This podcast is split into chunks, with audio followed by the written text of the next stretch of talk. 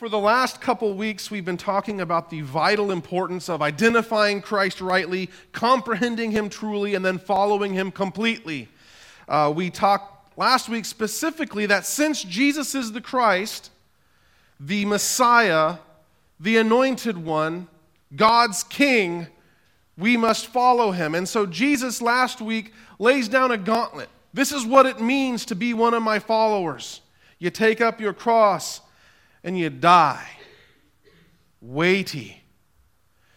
We learned that Jesus himself, as the Messiah, as the Son of Man, receives the glory depicted in Daniel 7, verses 13 and 14, specifically by walking the road of the suffering servant. You get the glory down the path of suffering. So central was suffering to the life and ministry of Jesus that in the 1600s, when John Bunyan wrote his Pilgrim's Progress, he makes the statement that Jesus built his summer cottage in the valley of humiliation. Jesus effectively hung out in that state of affairs. And so, when he calls us then to take up our cross and follow him, and he gives the admonition that whoever would save their life must lose it. And all those who seek to save their life will end up losing it. He's telling us essentially that the pattern, the pattern for glory in our own lives mirrors the pattern of glory in his life. Suffering and humiliation now, glory later. That is heavy. It's weighty. It's sobering. Ben, why are you talking about this so much? Well, I could just say because the Bible talks about it, which would be true, but specifically because that's reality.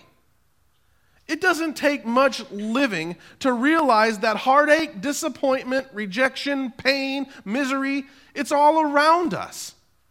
And as we walk the path of discipleship, God has not promised us a free pass from the ailments and troubles of life. In fact, in fact, they may actually be exacerbated by our commitment to Jesus.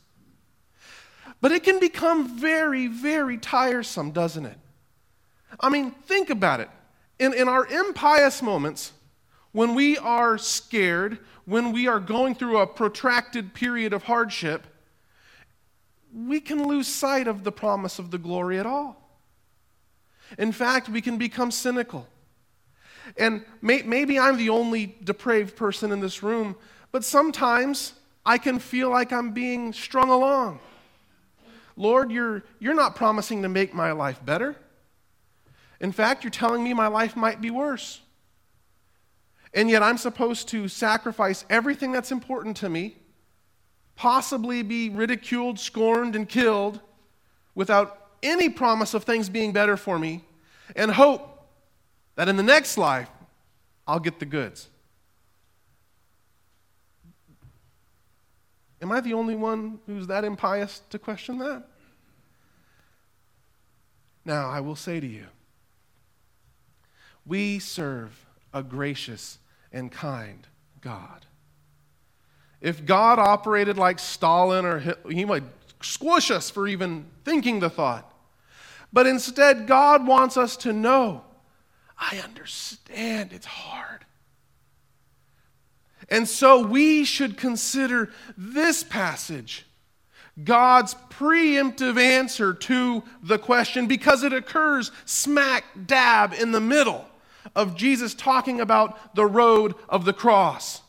Think about it. He's just talked about it in verses 34 through 37, and it's the first thing Jesus returns to when they're walking down the mountain.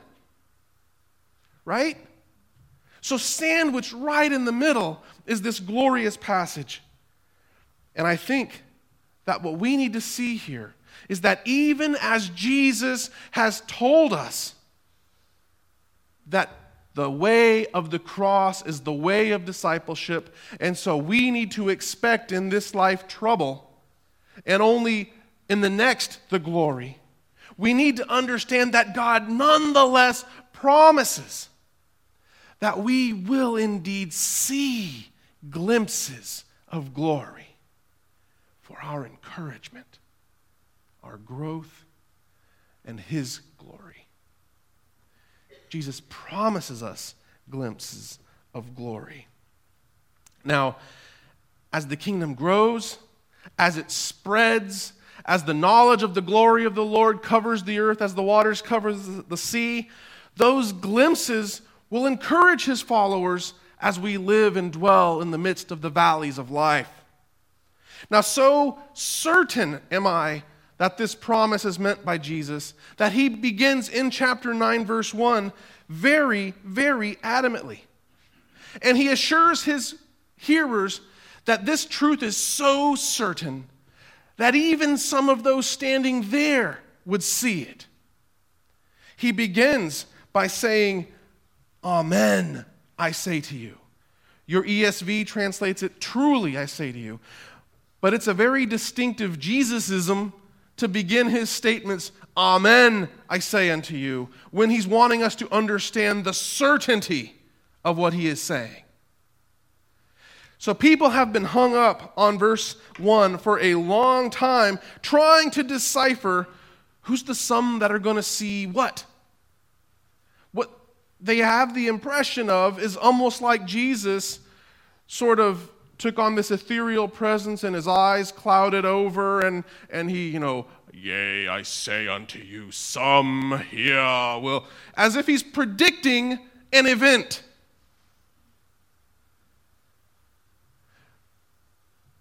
rather than predicting an event, Jesus is promising a certainty.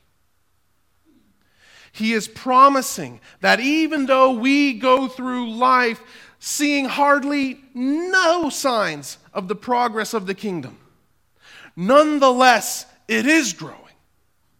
And we indeed will see signs of that glorious kingdom, certainly and most definitely as the power of the kingdom manifests itself as it grows.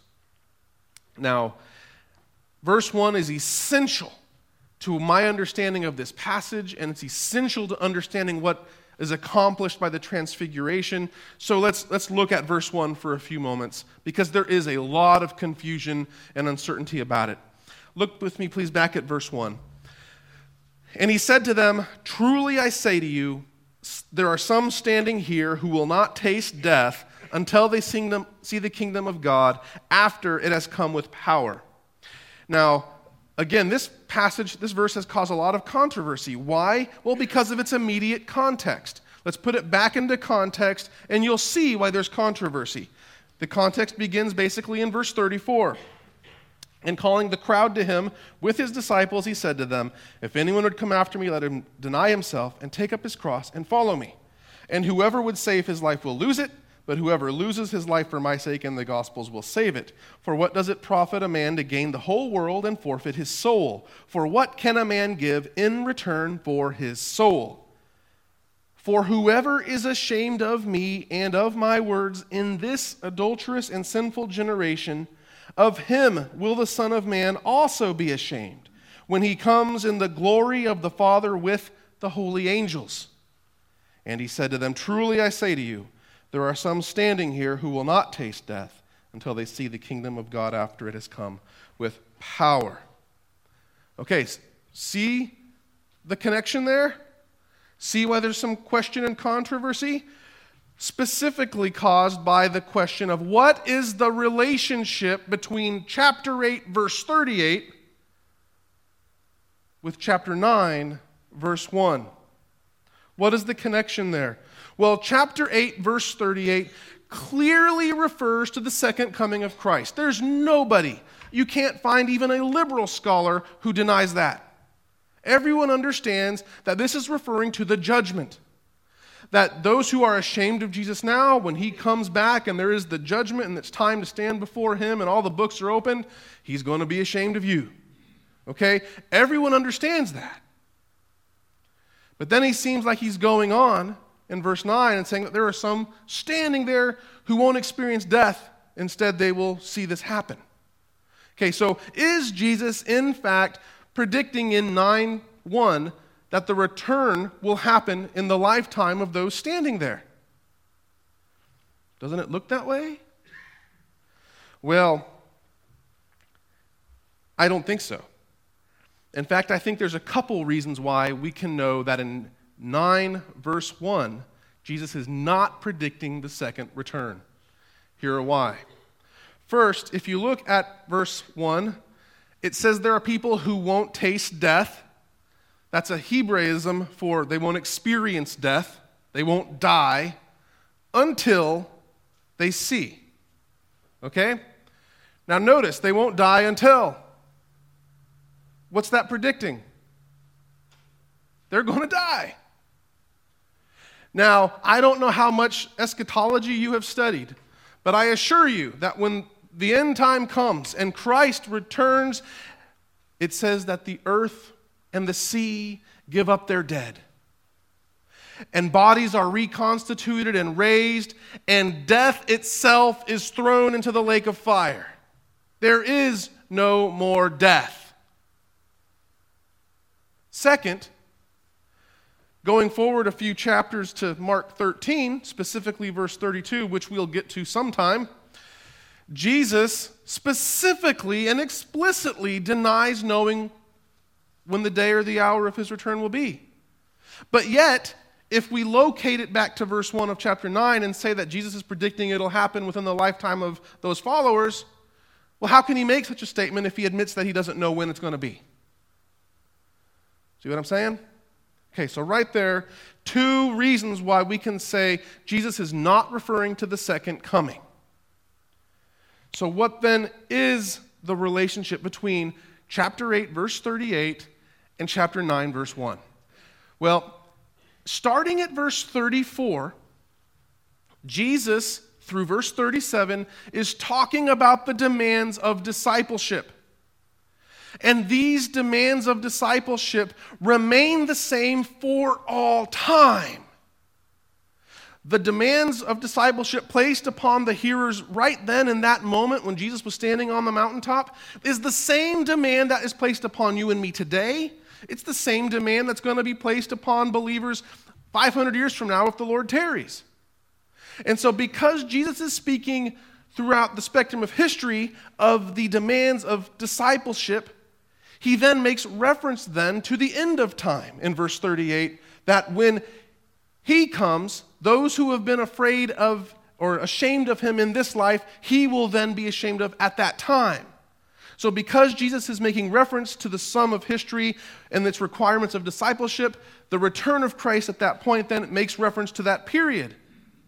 But then in verse 1 of chapter 9, Jesus understands that what he has been talking about is heavy duty stuff. And so he makes reference to something to encourage the people there that there are some, even some standing there, who will bear witness to something great. Because he's just spent so much time talking about dying. All right, so what is Jesus making reference to? Well, there are four main options. And it says that he will see uh, the kingdom of God after it has come with power. There are four main options, really.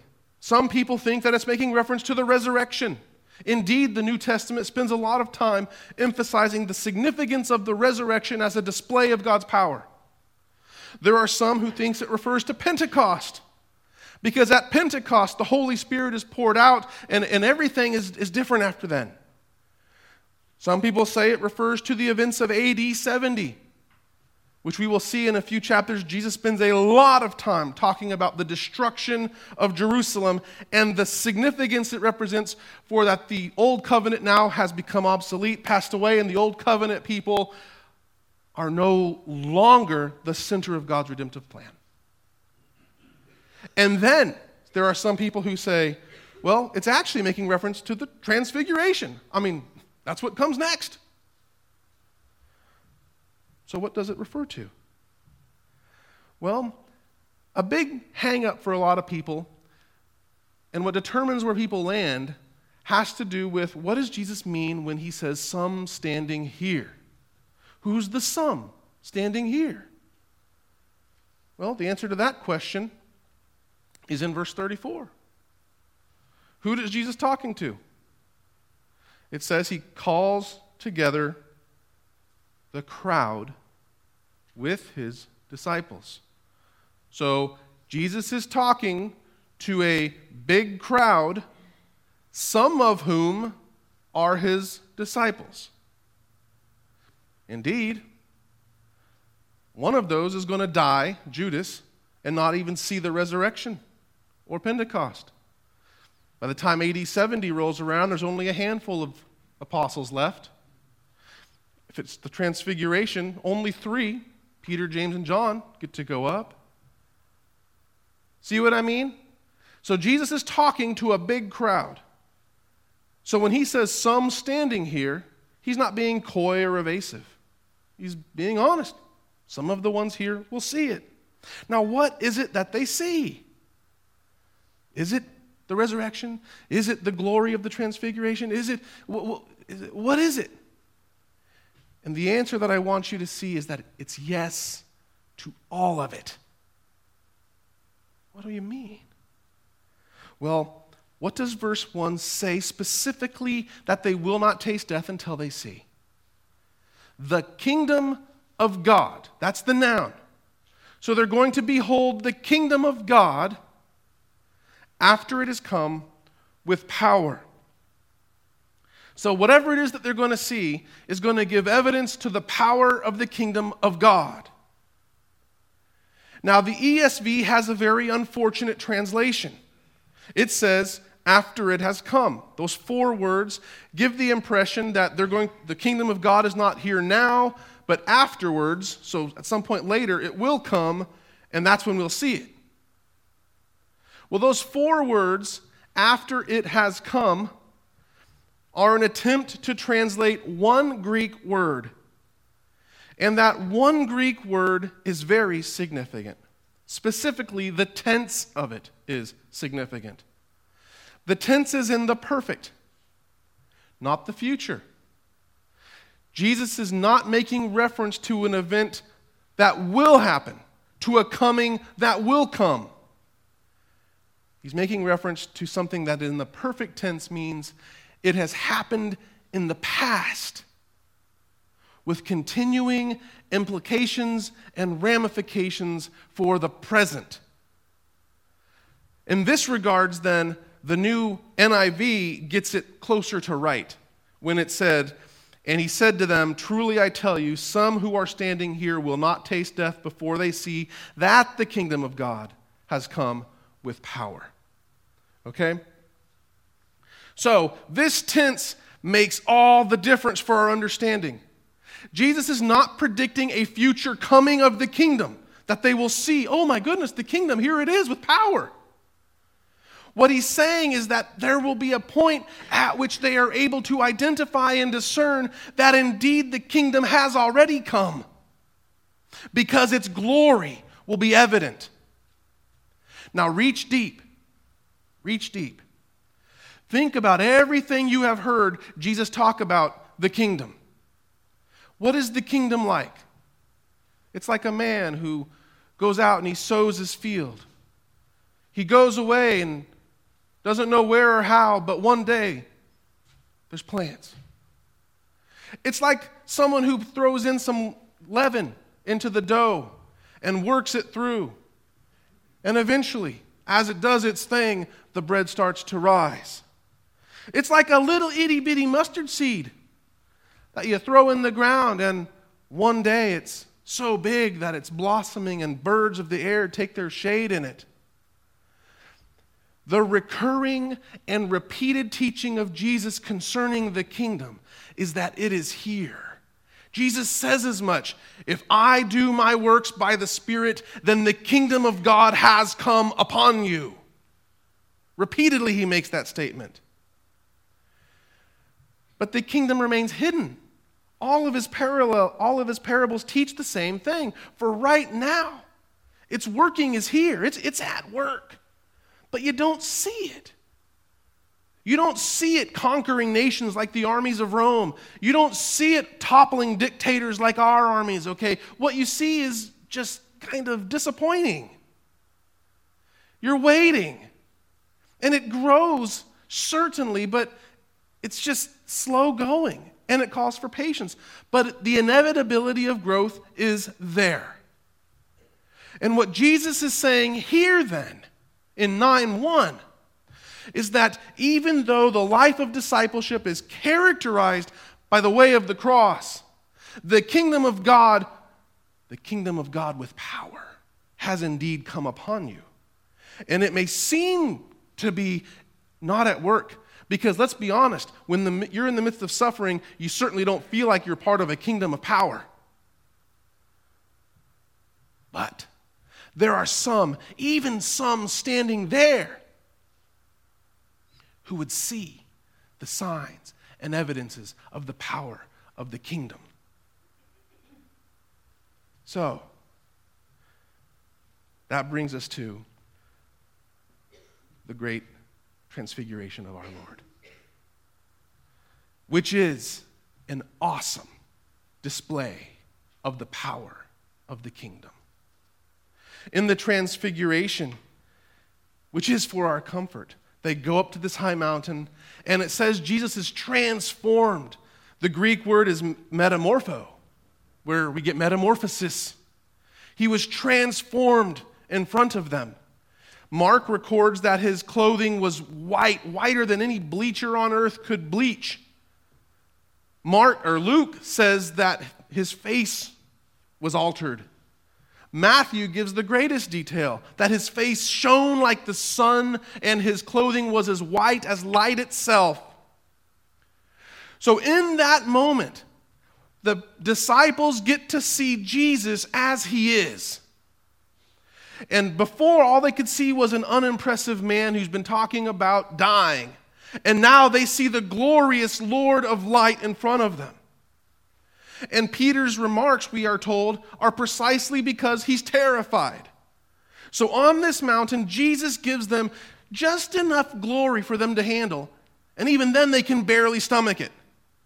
It's overwhelming. Later, Decades later, the Apostle John gets a higher dose of glory and it almost kills him. It says he falls on the ground as a dead man. The glory of God is indeed a frightening prospect to sinful beings. But we need to know, brother, sister, that the glory of the kingdom has come. And indeed, we will see signs of the glory and power of the kingdom as the kingdom marches on. So, shock and awe display here. This is like Old Testament style theophany. Jesus appears and he's glorious. I mean, his face is like looking at the sun, okay? His clothes are white as light. And all of a sudden, he's talking to Moses and Elijah. How did they know? How does Peter know that it's Moses? I don't know. Maybe they introduced themselves. Uh, maybe the Holy Spirit just spontaneously gave them the knowledge. My personal favorite is they, I think they were wearing heavenly name tags. So, this is an argument for why we need name tags so when a visitor comes amongst us, we can know who they are. So, if Moses, old man Moses, walks to the door, hey, all right? No, it's not even germane to the point. The point is they knew. That these two heroes, these two people who are so significant that they functionally represent the old covenant, are talking to Jesus. And Luke records that they're talking about his upcoming death. And they're just taking it in, they're terrified. Oh, and all of a sudden, a cloud descends upon them. And a cloud is typical Old Testament imagery. A cloud is an awesome thing because it simultaneously allows God to communicate his presence while concealing his glory. So they don't get too much and end up perishing as a result. So this cloud descends upon them. And this voice booms out This is my beloved Son. Listen to him. This is the second time that God has identified Jesus. The first time is at his baptism, right? But at the baptism, if you go back, the voice is addressing Jesus. You are my beloved Son. The message then is affirming to Jesus. It's for Jesus' benefit. So he knows, as the God man, that I have the approval of my Father. Here in chapter 9, he addresses the three standing there. This is my son. Listen to him. And then all of a sudden, the dust settles, the cloud fades, and it's only Jesus. It reminds me of one of those great movies, you know, those great action movies where there's a big commotion going on and the cloud is there and, the, and, the, and the, there's fighting going on and you don't know, and all of a sudden the dust, and there's one. One remains. And you know that's the big dog right there. Okay? And that makes a statement Jesus only remained. That is making a profound statement to these early Jewish believers. Moses, Elijah communicating with Jesus. We should not think communicating as peers because they are but servants of the glorious one. They were not transfigured, Jesus was transfigured. Jesus was the one who shone like the sun. They were just there, signifying their approval, signifying that Jesus was indeed the fulfillment of their own ministries. But then Jesus remains. There's an implication there for us. So, this sight is awesome. And it stuck with the disciples. James certainly would have written about it had the Lord allowed him to continue living, but he was the first martyr. John and Peter, they both make references to the transfiguration in their later writings. It changed their life, seeing the glory of Jesus. And it helped them in the midst of their trouble and turmoil. Now, this passage is crucially Christological. It tells us three things about Jesus. He's affirmed by the Father to be his Son, whom we must obey. Now, I cannot drive this point home hard enough, but you and I already know it. There are many, many, the land is filled with people who want to deny that Jesus is the only way. There are people who think you can somehow, some way, circumvent Jesus to get to the Father and have, and have right relationship and acceptability with the Father. You cannot. It is the will of the Father that you believe upon his Son. So when Jesus says, I am the way, the truth, the life, no one gets to the Father but through me. He's not just making it up, he's not stating a preference. God the Father, listen to him. Listen to him. You cannot be right with God without being right by Jesus. Okay? And when you worship Jesus, you are not worshiping just a glorified man. Hebrews 1 3, he is the radiance of the glory of God, the exact imprint of his nature. The transfiguration wasn't so much showing Jesus in all of his heavenly glory as it was an increased accommodation to our fallen need. We got to see more of what Jesus is like but even then, it was almost too much for them to handle. Jesus is glorious, worthy of all your praise, your worship, your adoration, and your heedance. You must heed his voice. Second, Jesus is the fulfillment of the Old Testament. Moses represents the law. I mean, you even have people talking about him in that terms. When Jesus will say, You've read in Moses, I mean, just he becomes sort of the stand in for the entire law, everything that God requires of his people. And Moses standing there affirming Jesus is Moses' way of saying, Jesus is the fulfillment of everything I said. And Elijah, the prophets, even though he wasn't what's known as a writing prophet, he wasn't like Isaiah or Jeremiah that wrote a book. He's called a speaking prophet. He was one of the earliest prophets in the divided kingdom. And his ministry was one that typifies the prophetic ministry of calling people to remember God's covenant faithfulness. He will indeed punish sin, He will indeed forgive those who repent. God is faithful. That is the cry of the prophets. He keeps his promises for your blessing and for your destruction. Repent while you can. And so that prophetic message finds its culmination in the work of Christ. Jesus fulfills the Old Testament. You cannot rightly understand the Old Testament without finding how Jesus Christ fulfills it. Third, Jesus is indeed greater than Moses and Elijah. Not just greater than them personally, but greater than what they represent. Moses represents the law. We need the law. You can't rightly come to Christ until you've heard the thunder of Sinai. You must hear that you are guilty. You must hear that God demands perfection, and you ain't perfect. You must understand that before you will ever even see the need for a physician. So we need Moses. But the law, if all you have was the law, it kills. Think about it. If all you could hear was God demands perfect and you're not perfect, have a nice day. I mean, oh my goodness. I mean, there's no hope. Jesus is greater. Jesus is greater than Elijah, greater than the promise of faithfulness. Jesus is faithfulness. Jesus, in every way, is superior, which is the point that the book of Hebrews labors so much to make. Now, this vision stuck out to them, and it's unrepeatable, right? Jesus has ascended and he's glorious. And the coming displays of the power of the kingdom in the resurrection, that's a one time event. Pentecost, that's a one time event. The Spirit has come. AD, 70 has come. But there have been other displays of the power of the kingdom. This year we celebrate the 500th year of the Reformation.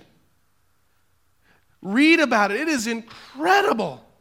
The persecution and the hard work and the sheer providence of God that enabled it to take off. The survival of, of even this book. This book that so many of us just throw around or leave sitting on the shelf to collect dust. The survival of this book is itself a demonstration of the power of the kingdom. Our own salvation. The fact that salvation has come to the Gentiles. They have a proverbial mountaintop experience. And Peter wants to linger up there. Let's build some tents. Let's hang out up here and bask in this glory. You and I know the same thing. We go to summer camp or we go on a, on a retreat or, or whatever, and I want to stay here. But we can't. If Jesus had stayed there, what would have ever become of the way of the cross? What would have happened to us? The mountaintops, the glimpses of glory we receive in those moments are meant not to cause us to want to stay there. They're meant to cause us to want to hunger for home so that we pursue the race set before us, even though it goes through the valley of the shadow of death, with vigor, knowing that on the other side we have home and we've seen a glimpse, and it's wonderful. We're so prone to forgetting. Again, in Pilgrim's Progress, they get a t- in the delectable lands, they climb this mountain called Mount Clear. And way up on this wonderful mountaintop, they're able to, through this telescope, basically, they're able to see the celestial city far off. Oh, it's a beautiful glimpse, beautiful. But then they descend and they go and they're going through all the valleys of humiliation and despair, and, and, and, and they start forgetting. We're, maybe we were wrong. Maybe the celestial city doesn't exist. And they're called to remember no, no, remember. Remember back atop Mount Clear? We were able to actually see it. That's what these glimpses of glory are meant for us. So that in the midst of our suffering, the midst of our sitting with our loved ones as they, as they wait to die, sitting with our spouse as they're sick, sitting with our children as they're throwing up, as we are fighting with our husband or wife again, as our bills just aren't being paid, as, as our church people are just driving us bonkers, as, oh. and we think, oh, what kind of Savior are you? We can remember, no, we have indeed seen a glimpse of the glory to come. Persevere, persevere, push on, keep going, keep going. The glory is there. Run, run, don't grow tired. Run, remember. And scarcely does he only ever give one glimpse of glory. Consider them little fuel injections along the way. This is why we need each other to encourage each other, as long as it is called today. Brothers and sisters, glimpses of the glory of the kingdom of God are a certainty because of the very nature of the kingdom of God. It is here in our midst with power. Will you perceive it? Or will you, like the Pharisees, not have a sign because you won't perceive a sign. Let's pray.